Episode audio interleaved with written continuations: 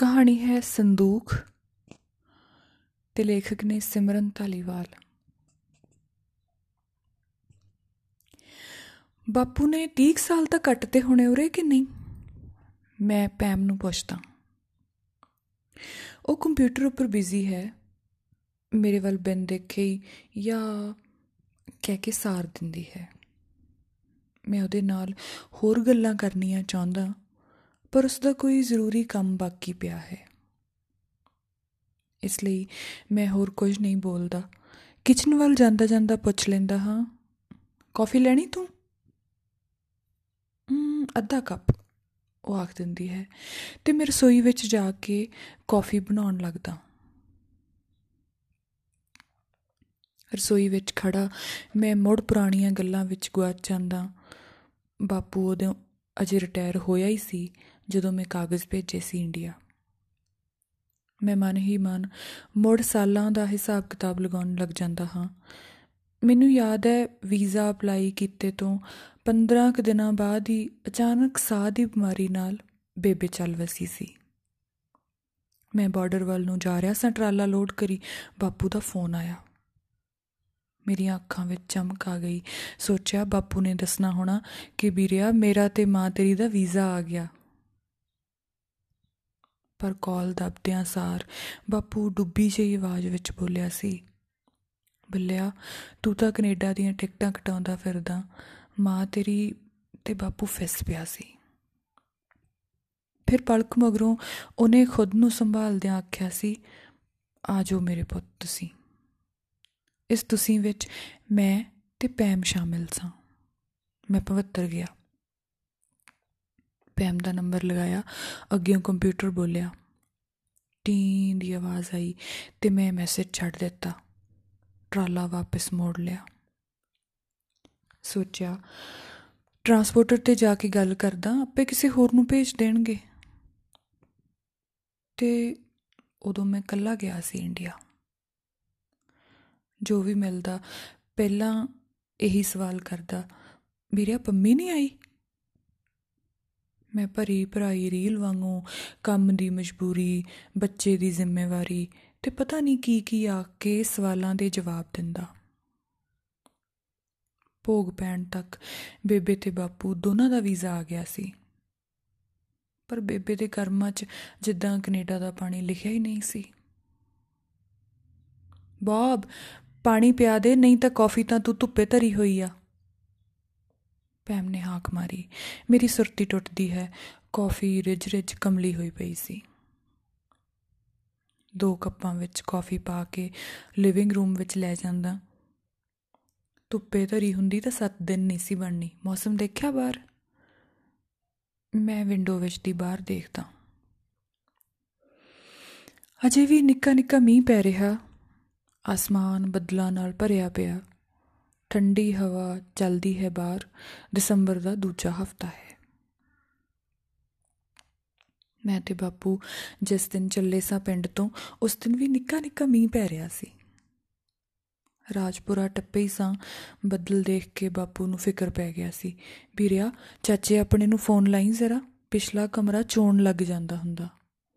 ਸੰਦੂਖ ਪਿਆ ਤੇਰੀ ਬੇਬੇ ਦਾ ਅੱਖਾਂ ਉਹਨੂੰ ਵਿੰਡੋ ਅੱਗੇ ਖੜਾ, ਕਾਫੀ ਦੀਆਂ ਘੁੱਟਾਂ ਭਰਦਾ, ਮੈਂ ਮੁੜ ਉਹਨਾਂ ਹੀ ਗੱਲਾਂ 'ਚ ਗਵਾਚ ਗਿਆ। ਬੇਬੇ ਨੂੰ ਬੜਾ ਪਿਆਰਾ ਸੀ ਆਪਣਾ ਸੰਦੂਖ। ਹਜ਼ਾਰਾਂ ਵਾਰ ਉਹਨੇ ਇਸ ਸੰਦੂਖ ਦੀ ਕਥਾ ਸੁਣਾਈ ਸੀ ਸਾਨੂੰ। ਸਾਡੇ ਵਾਰੇ ਪਾਰੇ ਤਾਂ ਸੰਦੂਖ ਹੀ ਦਿੰਦੇ ਸੀ ਦਾਤ 'ਚ। ਟਾਲੀ ਹੁੰਦੀ ਸੀ ਸਾਡੇ ਖੇਤ। ਇਹ ਉਹਦੀ ਲੱਕੜ ਦਾ ਬਣਿਆ, ਬਲਵਿੰਦਰ ਸਿੰਘ ਦੇ ਹੱਥਾਂ ਦਾ। ਹੁਣ ਤਾਂ ਉਹ ਵੀ ਵਿਚਾਰਾ ਪਤਾ ਨਹੀਂ ਕਦੋਂ ਦਾ ਮਰ ਖਪ ਗਿਆ ਹੋਣਾ। ਤੇ ਜਦੋਂ ਮੇਰਾ ਵਿਆਹ ਹੋਇਆ, ਬੇਬੇ ਦਾ ਸੰਦੂਕ ਪਿਛਲੇ ਕਮਰੇ ਵਿੱਚ ਧਰ ਦਿੱਤਾ ਗਿਆ ਸੀ। ਸ਼ਾਇਦ ਵੇਲਾ ਬਦਲਣ ਨਾਲ ਚੀਜ਼ਾਂ ਦਾ ਮੁੱਲ ਤੇ ਥਾਂ ਦੋਨੋਂ ਬਦਲ ਜਾਂਦੇ ਨੇ। ਜਦੋਂ ਅਸੀਂ 에ਅਰਪੋਰਟ ਤੋਂ ਬਾਹਰ ਨਿਕਲੇ, ਟੈਕਸੀ ਵਿੱਚ ਬੈਠਾ ਬਾਪੂ ਬਾਹਰ ਦੇ ਰੰਗ ਤਮਾਸ਼ੇ ਦੇਖ ਰਿਹਾ ਸੀ। ਬੱਲਿਆ, ਉਹੀ ਨਹੀਂ ਮਰੀ ਜਾਂਦਾ ਸਾਰਾ ਪੰਜਾਬ ਕੈਨੇਡਾ ਆਉਣ ਨੂੰ। ਹੈ ਤਾਂ ਸਵਰਗਾਂ ਵਰਗਾ। ਮੈਂ ਬਾਪੂ ਦੀ ਇਸ ਗੱਲ ਤੇ ਹੱਸ ਪਿਆ ਸਾਂ। ਉਦੋਂ ਅਜੇ ਕੰਮ ਦਾ ਵੇਲਾ ਸੀ। ਨਾ ਪੈਮ ਘਰ ਸੀ, ਨਾ ਰੋਬਿਨ। ਉਹਨੂੰ 2:30 ਵਜੇ ਛੁੱਟੀ ਹੋਣੀ ਸੀ ਸਕੂਲ ਤੋਂ। 4 ਸਾਲਾਂ ਬਾਅਦ ਬਾਪੂ ਨੇ ਮਿਲਣਾ ਸੀ ਰੋਬਿਨ ਨੂੰ। ਰੋਬਿਨ ਉਦੋਂ ਅਜੇ ਬਹੁਤ ਛੋਟਾ ਸੀ, ਜਦੋਂ ਅਸੀਂ ਕੈਨੇਡਾ ਆ ਗਏ ਸਾਂ। 4 ਸਾਲਾਂ ਵਿੱਚ ਮੈਂ ਦੋ ਵਾਰ ਇਕੱਲਾ ਗਿਆ ਸਾਂ ਇੰਡੀਆ। ਇੱਕ ਵਾਰ ਕਿਸੇ ਖਾਸ ਕੰਮ ਕਰਕੇ ਤੇ ਦੂਜੀ ਵਾਰੀ ਬੇਬੇ ਦੀ ਮੌਤ ਤੇ। ਘਰ ਆ ਕੇ ਮੈਂ ਬਾਪੂ ਨੂੰ ਚਾਹ ਬਣਾ ਕੇ ਪਿਆਈ। ਸਮਾਨ ਕਮਰੇ ਵਿੱਚ ਰੱਖ ਕੇ ਗਰਮ ਪਾਣੀ ਬਾਥ ਟੱਬ ਵਿੱਚ ਛੱਡ ਕੇ ਨਹਾਉਣ ਲਈ ਤੌਲੀਆ ਦਿੱਤਾ। ਜਦ ਸ਼ਾਮ ਜੀ ਨੂੰ ਬਾਪੂ ਸੁੱਤਾ ਉੱਠਿਆ, ਉਦੋਂ ਤੱਕ ਪੈਮ ਤੇ ਰੋਬਿਨ ਦੋਨੋਂ ਘਰ ਆ ਗਏ ਸੀ। ਮੈਨੂੰ ਉਹ ਸ਼ਾਮ ਬੜੀ ਚੰਗੀ ਚੰਗੀ ਲੱਗੀ ਸੀ। ਕਾਸ਼ ਬੇਬੇ ਵੀ ਨਾਲ ਹੁੰਦੀ। ਘਰ ਹੋਰ ਭਰਿਆ ਭਰਿਆ ਲੱਗਣਾ ਸੀ। ਮੈਨੂੰ ਬੇਬੇ ਦੇ ਤੁਰ ਜਾਣ ਦਾ ਯਕੀਨ ਨਹੀਂ ਸੀ ਹੋ ਰਿਹਾ ਜਿੱਦਾਂ। ਅਜੇ 4 ਦਿਨ ਪਹਿਲਾਂ ਹੀ ਤਾਂ ਹਲਕੀ ਹਲਕੀ ਸਰਦੀ ਸੀ ਉਦੋਂ ਵੀ। ਬਾਹਰ ਇਸੇ ਤਰ੍ਹਾਂ ਮੀਂਹ ਪੈ ਰਿਹਾ ਸੀ। ਮੈਂ ਵਿਸਕੀ ਦੀ ਬੋਤਲ ਮੇਜ਼ ਉੱਪਰ ਧਰ ਦਿੱਤੀ ਪੈਮ ਨੇ ਆਮਲੇਟ ਬਣਾ ਦਿੱਤਾ। ਦੋ ਕੁ ਪੈਗ ਲਾ ਕੇ ਬਾਪੂ ਬੇਬੇ ਦੀਆਂ ਗੱਲਾਂ ਕਰਨ ਲੱਗਾ। ਕਦੀ ਉਹ ਪਿੰਡ ਦੀਆਂ ਗੱਲਾਂ ਛੇੜ ਲੈਂਦਾ, ਕਦੀ ਆਪਣੀ ਮਾਸਟਰੀ ਦੀਆਂ, ਵਿੱਚ ਹੀ ਰੋਬਿਨ ਨੂੰ ਪਿਆਰ ਕਰਨ ਲੱਗ ਜਾਂਦਾ। ਬੱਲਿਆ, ਤੂੰ ਹੀ ਆ ਜਾਂਦਾ ਆਪਣੀ ਦਾਦੀ ਦੀ ਮੌਤ ਤੇ। ਤੈਨੂੰ ਯਾਦ ਕਰਦੀ ਮਰ ਗਈ ਉਹ। ਬਾਪੂ ਦੀ ਇਸ ਗੱਲ ਤੇ ਮੇਰੀਆਂ ਅੱਖਾਂ ਛਲਕਾਈਆਂ ਸਨ। ਉਸ ਵੇਲੇ ਤਾਂ ਮੈਂ ਵੀ ਕੋਲ ਨਹੀਂ ਸਾਂ ਬੇਬੇ ਦੇ। ਮੈਨੂੰ ਯਾਦ ਆ ਜਦੋਂ ਸਾਡੀ ਪੀਆਰ ਹੋਈ ਸੀ। ਬੇਬੇ ਪੂਰਾ ਖੁਸ਼ ਨਹੀਂ ਹੋਈ ਸੀ ਉਦੋਂ। ਕਰੀ ਤਾਂ ਜਾਂਦਾ ਹੈ ਪੁੱਤ ਨੌਕਰੀਆਂ। ਇੱਥੇ ਹੀ ਕੈਨੇਡਾ ਆਪਣਾ ਇੱਕ ਟੈਂਗਾ ਉਹ ਵੀ ਤੁਰ ਜੂ ਤਾਂ ਅਸੀਂ ਕਾਦੇ ਜੋਗੇ? ਮੰਜੇ ਤੇ ਪਿਆ ਨੂੰ ਕੋਈ ਪਾਣੀ ਦੀ ਘੁੱਟ ਵੀ ਪੁੱਛਣ ਵਾਲਾ ਨਹੀਂ ਹੋਣਾ। ਆ ਖੜਾ ਕੈਨੇਡਾ, ਦੁੱਖ ਸੁੱਖ ਨੂੰ ਤੂੰ ਹਾਕ ਤਾਂ ਮਾਰੀ, ਅਸੀਂ ਭੱਜੇ ਆਵਾਂਗੇ। ਨਾਲੇ 2 ਸਾਲਾਂ ਦੀ ਤਾਂ ਗੱਲ ਆ, ਤੈਨੂੰ ਤੇ ਬਾਪੂ ਨੂੰ ਵੀ ਨਾਲ ਹੀ ਲੈ ਜਾਣਾ ਮੈਂ। ਪਰ ਨਾ ਤਾਂ 2 ਸਾਲ ਬਾਅਦ ਬੇਬੇ ਇੰਡੀਆ ਤੋਂ ਕੈਨੇਡਾ ਆਈ ਸੀ ਤੇ ਨਾ ਹੀ ਦੁੱਖ ਸੁੱਖ ਨੂੰ ਮੈਂ ਇੰਡੀਆ ਜਾ ਸਕਿਆ ਸੀ। ਮੈਂ ਤਾਂ ਉਦੋਂ ਪਹੁੰਚਿਆ ਸੀ ਜਦੋਂ ਬਾਬ ਜਦੋਂ ਦਾ ਤੂੰ ਕਿਤੇ ਗਵਾਚਿਆ ਹੋਇਆ ਕੱਲ ਤੋਂ ਕੰਮ ਤੇ ਜਾ, ਕਾਫੀ ਦੀ ਘੁੱਟ ਭਰਦੀ ਹੋਈ ਪੈ ਮਾਖਦੀ ਹੈ। ਮੈਂ ਵਿੰਡੋ ਅੱਗੇ ਖੜਾਈ ਪਿੱਛੇ ਨੂੰ ਗਰਦਨ ਘੁਮਾ ਕੇ ਉਹਦੇ ਵੱਲ ਦੇਖਦਾ ਤੇ ਆਖਦਾ, ਯਾ, ਕੰਮ ਤੇ ਤਾਂ ਜਾਣਾ ਹੀ ਪੈਣਾ। ਉਸ ਸ਼ਾਮ ਵੀ ਮੈਂ ਬਾਪੂ ਨੂੰ ਸਾਰਾ ਕੁਝ ਸਮਝਾ ਦਿੱਤਾ ਸੀ, ਆਪਣੇ ਤੇ ਪੈਮ ਦੇ ਕੰਮ ਦਾ ਟਾਈਮ ਕਿੰਨੇ ਵਜੇ ਪੈਮ ਦੀ ਫਰੈਂਡ ਸੂਫੀ ਰੋਬਿਨ ਨੂੰ ਸਕੂਲ ਤੋਂ ਲੈ ਕੇ ਘਰ ਛੱਡ ਕੇ ਜਾਊ? ਖਾਣਾ ਕਿਵੇਂ ਗਰਮ ਕਰਨਾ? ਗਰਮ ਠੰਡਾ ਪਾਣੀ ਕਿਵੇਂ ਛੱਡਣਾ? ਤੇ ਹੋਰ ਵੀ ਨਿੱਕੀਆਂ ਵੱਡੀਆਂ ਗੱਲਾਂ। ਅਗਲੀ ਸਵੇਰ ਬਾਪੂ ਸਾਡੇ ਉੱਠਣ ਤੋਂ ਪਹਿਲਾਂ ਉੱਠਿਆ ਬੈਠਾ ਸੀ।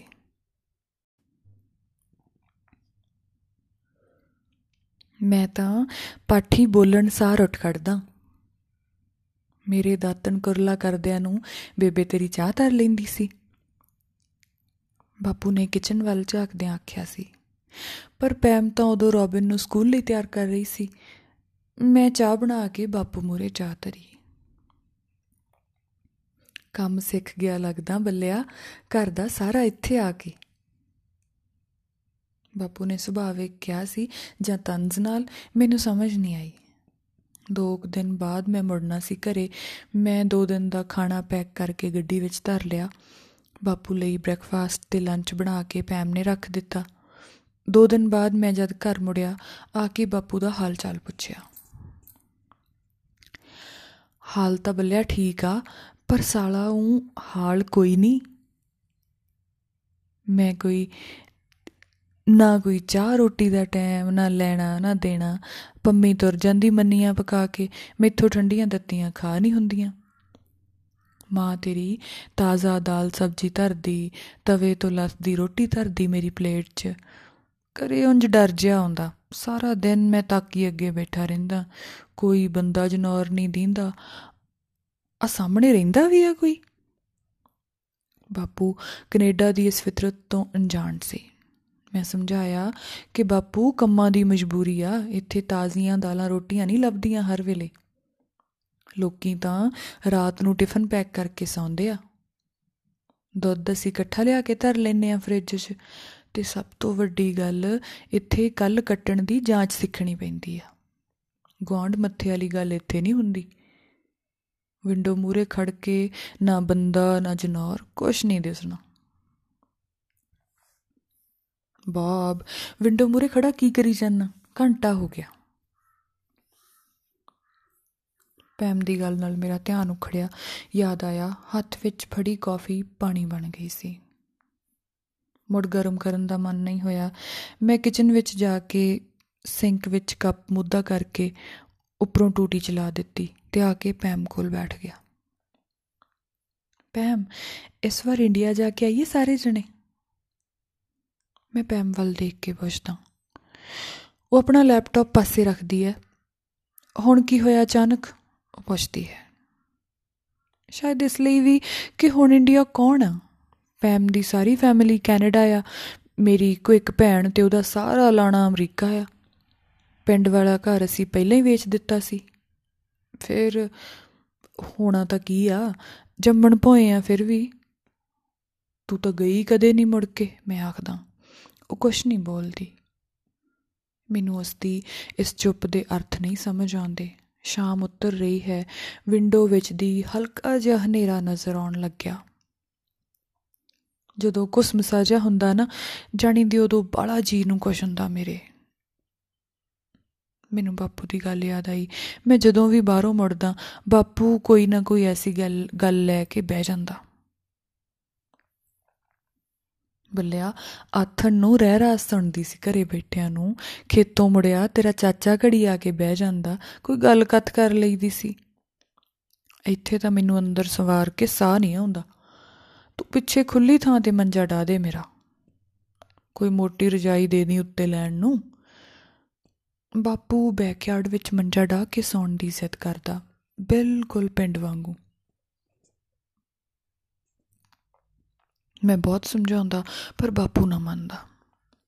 ਕਦੀ ਸ਼ਾਮ ਨੂੰ ਘਰ ਆਏ ਤੋਂ ਪੈਮ ਦੱਸਦੀ ਕਿ ਅੱਜ ਬਾਪੂ ਸਾਰਾ ਦਿਨ ਘਰ ਦੇ ਸਾਹਮਣੇ ਬੈਠਾ ਰਿਹਾ, ਬਾਹਰ ਰੋਡ ਤੇ।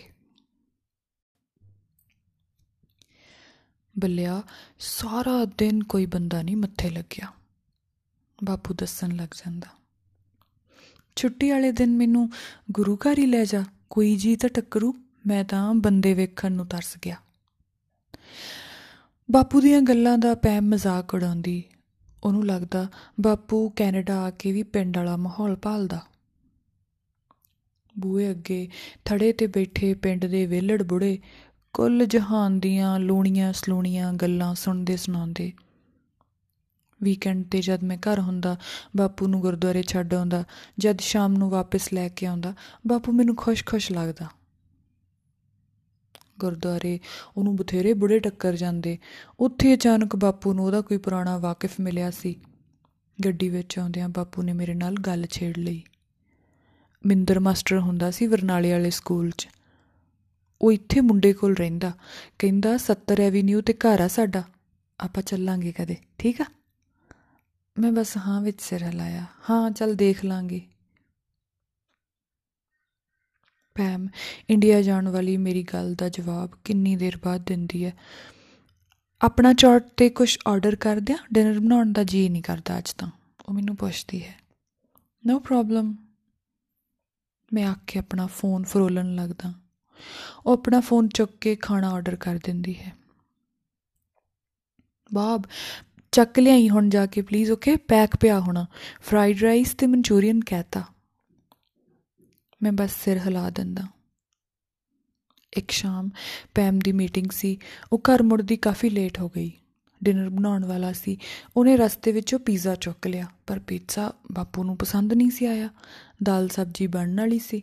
ਬਾਪੂ ਨੇ ਲੂਣ ਵਾਲੀ ਰੋਟੀ ਬਣਵਾ ਕੇ ਖਾ ਲਈ। ਪੈਮ ਖਿੱਚ ਗਈ। ਮੈਂ ਅਗਲੇ ਦਿਨ ਘਰ ਮੁੜਿਆ ਤਾਂ ਉਹ ਬਾਪੂ ਦੀ ਰੋਟੀ ਵਾਲੀ ਗੱਲ ਲੈ ਕੇ ਬੈਠ ਗਈ। ਜੇ ਰੋਟੀਆਂ ਦਾ ਯੱਬ ਵੀ ਕਰਨਾ ਹੁੰਦਾ ਤਾਂ ਮੈਂ ਪੀਜ਼ਾ ਸਿਰ ਸਾੜਨ ਨੂੰ ਲਿਆਉਣਾ ਸੀ। ਮੈਂ ਬਥੇਰਾ ਸਮਝਾਇਆ ਕਿ ਬਾਪੂ ਨੂੰ ਕੀ ਪਤਾ ਪੀਜ਼ਿਆਂ 버ਗਰਾਂ ਦਾ। ਪਰ ਪੈਮ ਦੀ ਖਿਜ ਇਸ ਗੱਲ ਨਾਲ ਨਹੀਂ ਸੀ ਮੁੱਕਣ ਵਾਲੀ। ਮੈਨੂੰ ਲੱਗਦਾ ਜਿਵੇਂ ਬਾਪੂ ਨੂੰ ਇੰਡੀਆ ਤੋਂ ਇੱਥੇ ਲਿਆ ਕੇ ਮੈਂ ਸੰਕਟ ਵਿੱਚ ਫਸ ਗਿਆ। ਪਰ ਦੂਜੇ ਹੀ ਪਲ ਮੈਨੂੰ ਪੈਮ ਤੇ ਵੀ ਗੁੱਸਾ ਆਉਂਦਾ। ਮੈਂ ਸੋਚਦਾ, ਇਹਦੇ ਆਪਣੇ ਪਿੰਡ ਕਿਹੜਾ ਇਹਦੇ ਬੁੜੇ ਨੇ ਪੀਜ਼ਾ ਸ਼ਾਪ ਖੋਲੀ ਸੀ ਇਹਦੇ ਲਈ? ਪੰਮੀ ਤੋਂ ਪੈਮ ਬਣ ਕੇ ਇਹਨੂੰ ਹੁਣ ਗੱਲਾਂ ਆਉਣ ਲੱਗ ਗਈਆਂ। ਗੱਲਾਂ ਦੀਆਂ ਗੱਲਾਂ ਬੱਲਿਆ, ਸੁਰਿੰਦਰ ਸਿਉ ਨੂੰ ਇੱਥੇ ਕੀ ਕਹਿਣਗੇ ਫਿਰ ਲੋਕ? ਵੀਰੇ ਦੇ ਬੌਬ ਬਣਨ ਵਾਂਗੀ ਬਾਪੂ ਨੇ ਆਪਣੇ ਨਾਮ ਦਾ ਨਿਕਨੇਮ ਪੁੱਛਿਆ। ਸ਼ਾਮ ਦਾ ਵੇਲਾ ਸੀ, ਅਸੀਂ ਘੁੱਟ-ਘੁੱਟ ਲਾਈ ਬੈਠੇ ਸਾਂ। ਸੁਰਿੰਦਰ ਦਾ, ਇੱਥੇ ਸੁਸ ਬਣਾ ਦਿੰਦੇ ਆ ਗੋਰੇ ਬਾਪੂ, ਮੈਂ ਹੱਸ ਕੇ ਆਖਿਆ। ਇਹ ਸੋਹਰਾ ਕੀ ਹੋਇਆ ਸੁਸ, ਜਿਵੇਂ ਸੁਸੂ ਹੁੰਦਾ? ਬਾਪੂ ਨੇ ਕਰੋੜ ਕੇ ਆਖਿਆ। ਹੱਸ ਹੱਸ ਸਾਡੀਆਂ ਵੱਖੀਆਂ ਦੁਖਣ ਲੱਗੀਆਂ।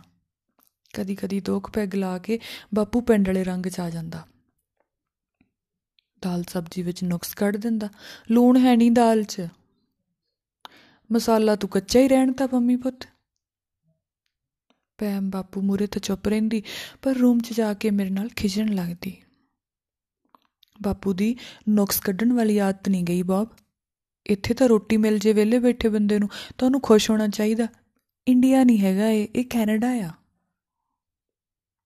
ਕੈਨੇਡਾ ਮਰਾਵੇ ਥੋੜਾ ਜਈ ਤਈ ਬਥੇਰੇ ਪੈਸੇ ਪੈਂਦੇ ਮੇਰੇ ਖਾਤੇ 'ਚ ਪੈਨਸ਼ਨ ਦੇ, ਵਾਪਸ ਤੋਰ ਦੇ ਮੈਨੂੰ ਵੀ ਰਿਆ, ਮੈਂ ਨਹੀਂ ਕਮਾਉਂਦਾ ਡਾਲੇ। ਇੱਕ ਸ਼ਾਮ ਬਾਪੂ ਉਖੜ ਗਿਆ। ਅਸੀਂ ਖਾਣੇ ਦੇ ਟੇਬਲ ਤੇ ਬੈਠੇ ਸਾਂ, ਪੈਮ ਨੇ ਗੱਲ ਛੇੜ ਲਈ, ਕਹਿਣ ਲੱਗੀ, ਬਾਪੂ ਜੀ, ਸਾਰਾ ਦਿਨ ਬੋਰ ਹੁੰਨੇ ਆ। ਬੇਰੀਆਂ ਤੋੜਨ ਲਈ ਵਗ ਜਾਇਆ ਕਰੋ। ਚਾਰ ਪੈਸੇ ਵੀ ਮਿਲ ਜਾਂਦੇ ਨਾਲੇ। ਬਾਪੂ ਕੀ ਜਾਣਦਾ ਸੀ ਕੈਨੇਡਾ ਨੂੰ ਉਦੋਂ? ਉਦੋਂ ਤਾਂ ਉਹਦੇ ਅੰਦਰ ਮਾਸਟਰ ਸੁਰਿੰਦਰ ਸਿੰਘ ਬੋਲਦਾ ਸੀ। ਤੇ ਪਿਛਲੇ ਕੁਝ ਸਮੇਂ ਤੋਂ ਬਾਪੂ ਅੰਦਰ ਕੁਝ ਹੋਰ ਬੋਲਣ ਲੱਗਿਆ ਸੀ। ਬਾਬ, ਬੋਲਦਾ ਨਹੀਂ ਅੱਜ। ਆਰ ਯੂ ਫਾਈਨ ਨਾ ਡਾਕਟਰ ਨੂੰ ਦਿਖਾ ਲੈ, ਨਹੀਂ ਤਾਂ। ਪੈਮ ਮੈਨੂੰ, ਮੁੜ ਪਾਸਟ ਚੋਂ ਬਾਹਰ ਕੱਢਦੀ ਹੈ। ਹਾਂ ਫਾਈਨ ਆ। 15 ਮਿੰਟ ਤੱਕ ਜਾਣਾ ਖਾਣਾ ਚੱਕਣ ਮੈਂ। ਤੂੰ ਕੰਮ ਫਿਨਿਸ਼ ਕਰ ਲੈ ਆਪਣਾ। ਤੇ ਮੁੜ ਲੈਪਟਾਪ ਤੇ ਉਂਗਲਾਂ ਚਲਾਉਣ ਲੱਗਦੀ ਹੈ। ਮੈਂ ਅੰਦਰ ਜਾ ਕੇ ਕੱਪੜੇ ਬਦਲ ਲਏ, ਠੰਡ ਤੋਂ ਬਚਣ ਲਈ ਜੈਕਟ ਪਾ ਲਈ ਤੇ ਗੱਡੀ ਲੈ ਕੇ ਖਾਣਾ ਲੈਣ ਲਈ ਚੱਲ ਪਿਆ। ਹੈਲੋ ਰੋਜ਼ੀ, ਕਿਦਾਂ? ਆਪਣਾ ਚਾਟ ਤੇ ਬੈਠੀ ਕੁੜੀ ਨੂੰ ਮੈਂ ਜਾ ਕੇ ਹੈਲੋ ਆਖਦਾ। ਓ ਬਾਜੀ ਕਿਦਾਂ? ਬਹੁਤ ਦਿਨ ਬਾਅਦ ਦਿਸੇ। ਸਾਡੇ ਪਿੰਡਾਂ ਵੱਲ ਦੀ ਹੋਣ ਕਰਕੇ ਉਹ ਮੈਨੂੰ ਬਾਜੀ ਆਖਦੀ। ਪਹਿਲਾਂ ਇਹ ਸਾਡੇ ਨੇੜੇ ਹੀ ਬੇਸਮੈਂਟ ਵਿੱਚ ਰਹਿੰਦੀ ਹੁੰਦੀ ਸੀ। ਅੱਜ ਕੱਲ ਕਿਤੇ ਹੋਰ ਮੂਵ ਕਰ ਗਈ। ਇਹ ਜਦ ਵੀ ਮਿਲਦੀ, ਲੰਮੀਆਂ ਲੜੀਆਂ ਛੋ ਲੈਂਦੀ, ਇਸ ਲਈ ਮੈਂ ਇਹਦੀਆਂ ਗੱਲਾਂ ਤੋਂ ਬਚਣਾ ਚਾਹਨਾ ਮੈਂ ਮੈਂ ਇੰਡੀਆ ਗਿਆ ਸੀ ਰੋਜ਼ੀ। ਖਾਣਾ ਪੈਕਾ ਮੈਂ ਗੱਲਾਂ ਤੋਂ ਬਚਣ ਲਈ ਖਾਣੇ ਦੀ ਗੱਲ ਤੋਰ ਲੈਂਦਾ। ਤਾਂ ਜੋ ਖਾਣਾ ਚੱਕ ਕੇ ਜਾਣ ਵਾਲਾ ਬਣਾ। ਵਾਹ, ਕਿੱਦਾਂ ਕੋਈ ਵਿਆਹ ਸੀ? ਪਰ ਉਹ ਸਵਾਲ ਦਾ ਗਣੋਂ ਨਹੀਂ ਹਟਦੀ। ਨਹੀਂ, ਬਸ ਉਹੀ। ਪਹਿਲਾਂ ਤਾਂ ਚਿੱਤ ਸੀ ਕਿ ਅਸਲੀ ਵਜ੍ਹਾ ਦੱਸ ਦਿਆਂ ਫਿਰ ਕੁਝ ਸੋਚ ਕੇ ਚੁੱਪ ਰਿਹਾ। ਇੰਡੀਆ ਵਿਆਹਾਂ ਦਾ ਵੀ ਬਹੁਤ ਜ਼ੋਰ ਆ ਕਿਦਾਂ। ਅੱਜ ਹੀ ਸਾਡੀ ਕੋਈ ਰਿਸ਼ਤੇਦਾਰੀ ਚ ਆਇਆ ਵਿਆਹ ਦੇਖ ਕੇ। ਦੋ ਲਫਾਫੇ ਭਾਜੀ ਦੇ ਗਿਆ। ਰੁਕੋ, ਇੱਕ ਤੁਹਾਨੂੰ ਦਿੰਦੀ ਆ ਪੈਂਪਾ ਬਿੰਨ ਦੇ ਦਿਓ। ਮੇਰੇ ਰੋਕਣ ਤੋਂ ਪਹਿਲਾਂ ਅਗਲੇ ਕਸਟਮਰ ਨੂੰ ਜਸਟ ਵੇਟ ਪਲੀਜ਼ ਕਹਿ ਕੇ ਉਹ ਪਿੱਛੇ ਲਫਾਫਾ ਚੱਕਣ ਲਈ ਤੁਰ ਗਈ। ਆ ਲੋ ਜਵਾ ਕੋਈ ਨਹੀਂ ਖਾਂਦੇ। ਮੈਂ ਦੋ ਲਫਾਫੇ ਕੀ ਕਰਨੇ, ਬਿਮਾਰ ਹੋਣਾ ਕਿਤੇ? ਮੈਂ ਬਿਨ ਬੋਲੇ ਲਫਾਫਾ ਫੜ ਲੈਂਦਾ। ਮਿੰਟ ਕੁ ਮਗਰੋਂ ਮੁੰਡਾ ਖਾਣੇ ਵਾਲਾ ਲਫਾਫਾ ਲਿਆ ਕੇ ਕਾਊਂਟਰ ਤੇ ਧਰ ਦਿੰਦਾ। ਮੈਂ ਬਿੱਲ ਪੇ ਕਰਨ ਲਈ ਆਪਣਾ ਕਾਰਡ ਦਿੰਦਾ ਤੇ ਥੈਂਕਸ ਭਰੀ ਸਮਾਈਲ ਰੋਜ਼ੀ ਨੂੰ ਦੇ ਕੇ ਵਾਪਸ ਆ ਜਾਂਦਾ। ਦੋ ਕੁ ਵਾਰ। ਬਾਪੂ ਵੀ ਆਇਆ ਸੀ ਮੇਰੇ ਨਾਲ।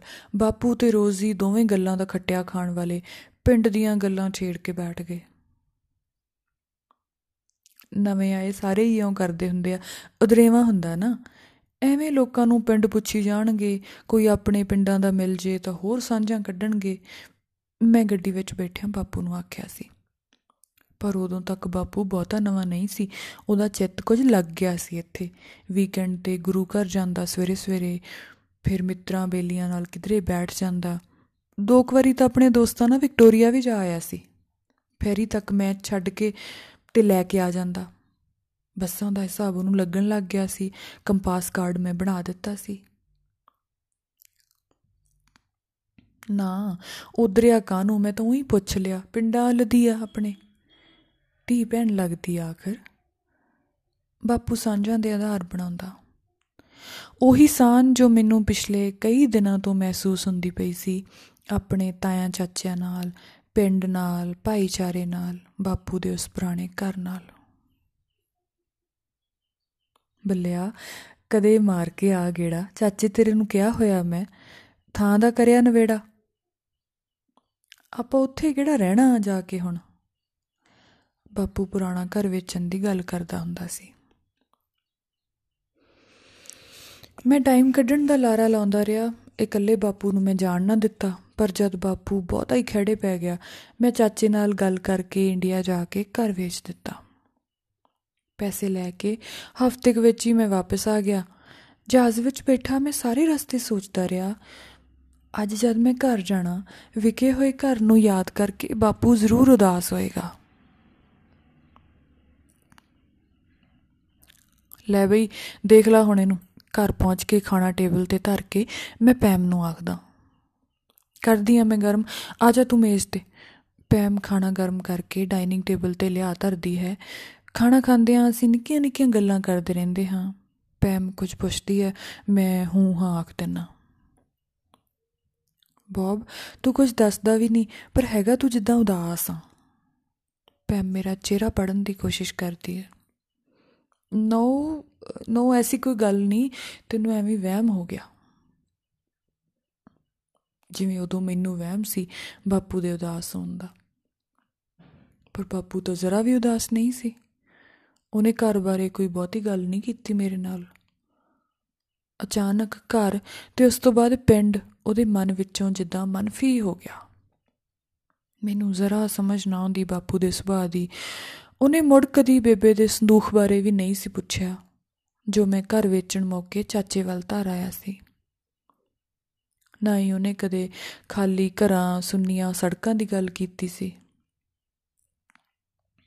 ਤੇ ਫਿਰ ਜਦੋਂ ਬਾਪੂ ਬਿਮਾਰ ਹੋਇਆ, ਉਹ ਹੋਰ ਵੀ ਅਜੀਬ ਗੱਲਾਂ ਕਰਨ ਲੱਗ ਪਿਆ। ਵੀਰਿਆ ਉਹ ਕੈਨੇਡਾ 'ਚ ਮਰਨ ਵਾਲੇ ਦੀਆਂ ਮੌਜਾਂ, ਕਿ ਨਹੀਂ? ਉਹ ਦੋ ਵਾਰ ਮੇਰੇ ਨਾਲ ਕਿਸੇ ਦੇ ਫਿਊਨਰਲ ਤੇ ਗਿਆ ਸੀ। ਕੁਰਸੀਆਂ ਤੇ ਬੈਠੇ ਬੰਦੇ ਬੁੜੀਆਂ, ਮੁਰਦੇ ਨੂੰ ਦਾਗਣ ਦਾ ਢੰਗ, ਸਾਰਾ ਕੁਝ ਬਾਪੂ ਲਈ ਨਵਾਂ ਸੀ। ਸ਼ਾਇਦ ਉਹਨੇ ਇਸ ਲਈ ਕਿਹਾ ਸੀ ਕਿ ਇੱਥੇ ਮਰਨ ਵਾਲਾ, ਮੈਂ ਸੋਚਦਾ ਸੀ ਬਾਪੂ ਕਹੇਗਾ ਕਿ ਵੀਰਿਆ ਮੈਨੂੰ ਪਿੰਡ ਲੈ ਚੱਲ, ਪਰ ਉਹ ਤਾਂ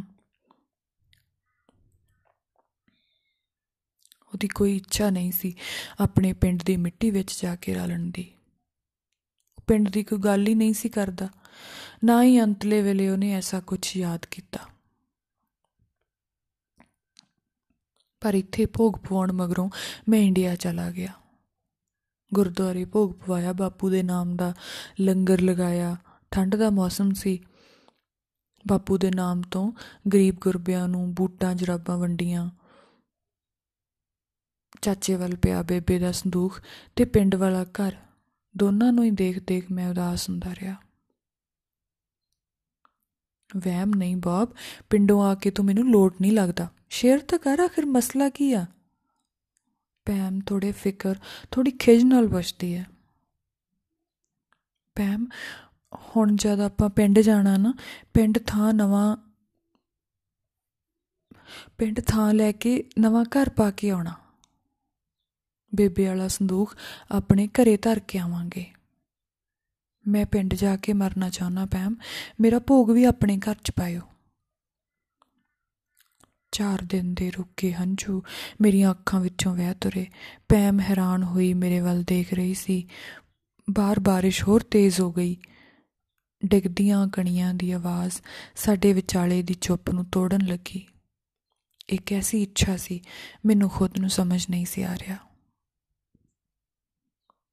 ਇਸੀ ਕਹਾਣੀ ਸੰਦੂਖ ਤੇ ਲੇਖਕ ਸੀ ਸਿਮਰਨ ਤਾਲੀਵਾਲ ਧੰਨਵਾਦ।